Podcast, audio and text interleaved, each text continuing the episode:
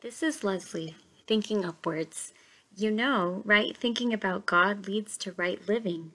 In this episode, Alice, Merrill, and Eileen join me as we talk about how God uses marriage to sanctify us and help us grow in greater Christ likeness through this one flesh union.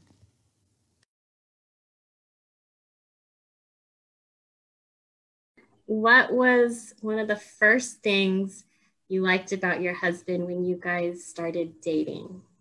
So Ray has always been a very quiet person because we met at work. Mm. So and he always struck me Oh. as someone that is he's very quiet in the big group of people. I mean, you don't take notice of him, and you just feel like he was he didn't even exist. It's that kind of deal. But most of all, I think that really struck me is that his heart for people. Um, he might not show it very much, you know, when you see him around, but he really cares for um, the elderly, especially the people that in you know, my family. Because when he first Mm. um, met my family, my one thing that he really impressed my parents was that he would actually serve them tea because we went to dim sum. In the very beginning, we kind of just met as mutual friends and we had, you know, formed our relationship by online chatting through um, with GChat. I just didn't expect him to move so fast. Like, fast in the sense that when I was wondering if he this guy was interested in me, then he asked me on a date. So I didn't have to wait for him.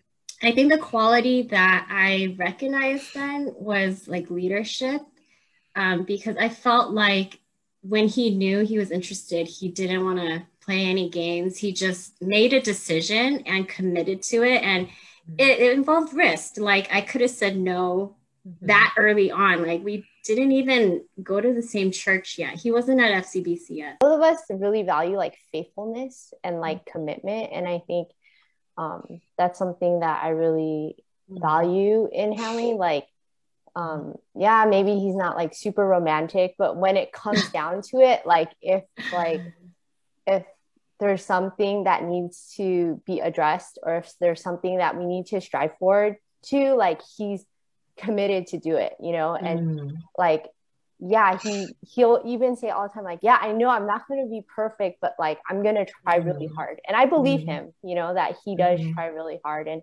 yeah maybe a couple months down the line it's going to be the same fight in the same conversation again and then he'll say it again but at least he's trying You know, when Meryl and Hanley were dating, I remember one time in our uh, young adult fellowship group, for whatever reason, Hanley was there and he was in tears because he felt so broken by his pursuing Meryl. And he was telling us, I, if I tell Meryl, if I could be a lifelong student of her, that is Mm. hardest. Wow. He's so committed. See, before dating, I, I appreciated that Mike was really funny. And then when we started, He is really funny. he- quiet Yeah. funny, unexpectedly funny. Yeah. but I would say, like, once we started dating, what I appreciated the most was like his servant hearted nature and humility because um, he used to like go around collecting everyone's recycled goods to like raise funds for our missionary family at our church. Yeah, he would he would like cut up fruits and like deliver it to my apartment. I remember just feeling very cared for and Mm. like the only person who I felt cared for in that way before was like my mom.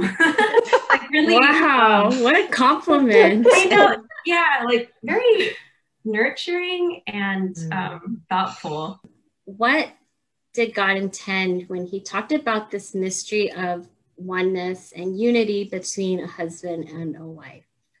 think about like in Genesis where um marriage first started and when in the Bible where it says like and the two shall become one flesh and then it says like and they were with each other and they were naked and they were not ashamed you know and I think that's like the picture of oneness not just like okay like physically being one but I think like being Mhm. able to look at each other like without shame and in a safe like environment so, yes, God instituted marriage to be the place where man and woman are physically one, but that physical oneness is not possible without like emotional oneness or Mm. any other type of oneness, right? Like if there's a barrier between you and your husband, or if you're not connecting, or if you're not spending time with each other, if there's no relationship, then there's not going to be any physical oneness. So I think just that concept of being able to be that close to someone and to be open and vulnerable and feel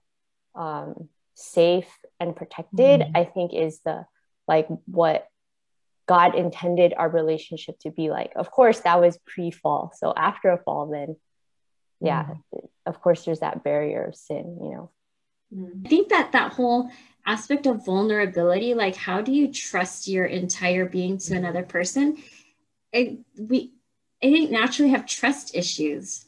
I think that when Mara talk about the oneness, I love how you talk about um, you cannot have the complete oneness or even physical oneness without emotional or spiritual oneness. Into Ephesians 5, you know, 22 to 32 or 33, is to talk about the roles of husband and wife. And I love how uh, God used the, uh, the image, like how Jesus, you know, how Christ um, loves the church, just as how the husband will love his wife and give himself up for her. But same time, the wife has to be in the right place to accept that that that sacrifice, that love completely from her husband. Just the church, just as the church has to obey and follow Jesus um, the same way.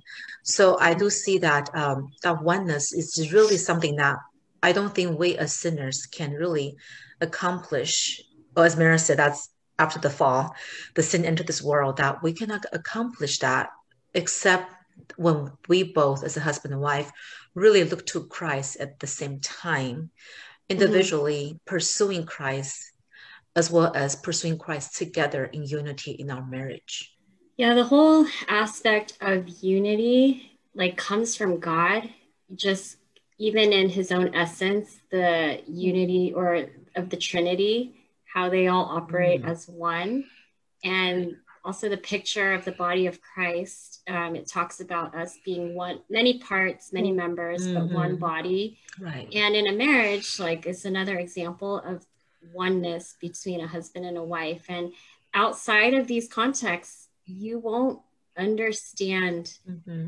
like the nature of the, the essence of God's unity. And I think when you just look at the world, like mm. you, what do you yeah. see? Brokenness, and you right. see just um, people who don't know mm-hmm. the blessing of being unified. There's, um, you know, sin, there's consequences, there's, they don't know how to reconcile. And like marriage gives us a horizontal picture of the covenant that we vertically have with God. And it makes me think about like in the Bible, language is used like how Christ is the bridegroom we, the church, are the bride. Um, like Revelations talks about how uh, we're preparing for a wedding to, to Jesus. God gives us marriage as a wonderful way to put into flesh um, what that covenant relationship looks like. And to echo what I think Meryl said earlier, like, of course, we don't live this out perfectly because mm-hmm. of the fall. And so it's very tainted. But even in the way that, that we sin against one another in our marriages, um, the way that we can extend forgiveness and um, mm. receive one another um, just paints back to how God forgave us. Hosea, um, God, God gives us an example of um, taking in like a sinful bride. Uh, not that like our spouses are like doing any particular type of sin, um, but we sin against each other all the time, and mm-hmm. we get those opportunities to extend that horizontal um, grace that we've been given vertically. So mm-hmm. I think mm-hmm. it's like so helpful because if I didn't have an example of marriage, it'd be harder to understand that because it's so tangible. Ali, when you talk about forgiveness, I think that just another way for me to see, like, you know, in marriage, we are just so in need of that forgiveness, you know, and mm-hmm. uh, like you said, you know, like yeah, we constantly sin against each other, you know, yeah, because we are two sinners that by God's grace that we can be together. You know, we decided to come together um, to pursue marriage and to really experience God's grace every single day and Yeah. His forgiveness. I feel like, you know, well, we've been married for so long, then how come he still doesn't get it? And then, but when I think about it, it's like, well, he might think the same thing about me. You know, we've been Yeah. married for so long. How come she doesn't get it? it's like, so, so this blaming game could go on and on and on, you know? So when's gonna stop? You know, and then, but like you're saying, you know, God take that proactive step to reach down to us, reach out to us, um, so that we can have, you know, His grace and His grace, Yeah. uh, His redemption. You know, can it can accomplish so many things that that sin destroys. in marriages that are not Christ centered, it's their marriage is not built on grace. It's built on fairness. It's built on individualism. It's built on a little bit more like I centered.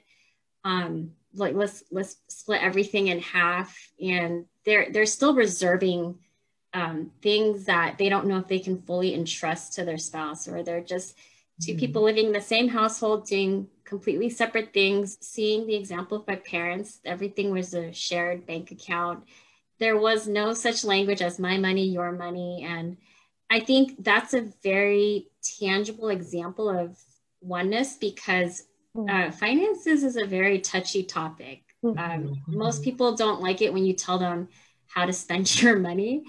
And so I, I think like that's a tangible example of something that we actively said we're gonna we're gonna demonstrate oneness by sharing a bank account and there's Mhm. not gonna be this idea that I need to reserve some for myself. You know, there are like non Christians who have like really good marriages, like even better than people who would be like professing believers. Christians, yeah. And I was just thinking, like, hmm, I don't know. It made me, it made me really think, right? Like, because Mm. people are always in Christian circles are always talking about how like oh the husband is supposed to be a leader and the wife is supposed to submit and this is painting like this perfect picture of like a good marriage. But I was like that's not true necessarily if like non-believers could have these really good marriages where they could be so faithful for like 80 years or whatever, you know? Mm. and they would say like yeah my husband is really loving he's really sacrificial the goal is not to have like a, a perfect marriage like the Mhm. goal is ultimately like god's sanctification in us and i was just thinking like man i think i really need to be married because i need to be more sanctified I wouldn't. I was like, I don't think I'd be able to be sanctified without marriage and without Mm. motherhood. Oh, that makes it so much harder for someone who's a, not a believer who is blessed like by the God's common grace of having like a wonderful Yeah. to like see the need for Jesus, you know, because it's like, well, like look at all these other Christians who have messed up marriages. Like, Yeah. why would I want to subject my life to like this Mm. Jesus that they're talking about? What are some things that you have had to sacrifice as an act of love for your husband? The one that comes to mind in terms of sacrifice is like me time. Um, Yeah. like when I get home from work, um, wanting to spend it on like just recharging myself or doing whatever I wanted to do. When I came home from work and Mike needed help with different things, um, I started growing like resentment or frustration or impatience at him.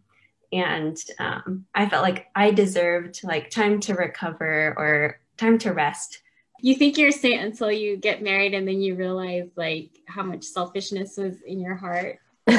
True. That's how I feel. I thought you were saying that everyone is sane until you get married. Oh, saint. Oh, I should say, like a sorry. saint.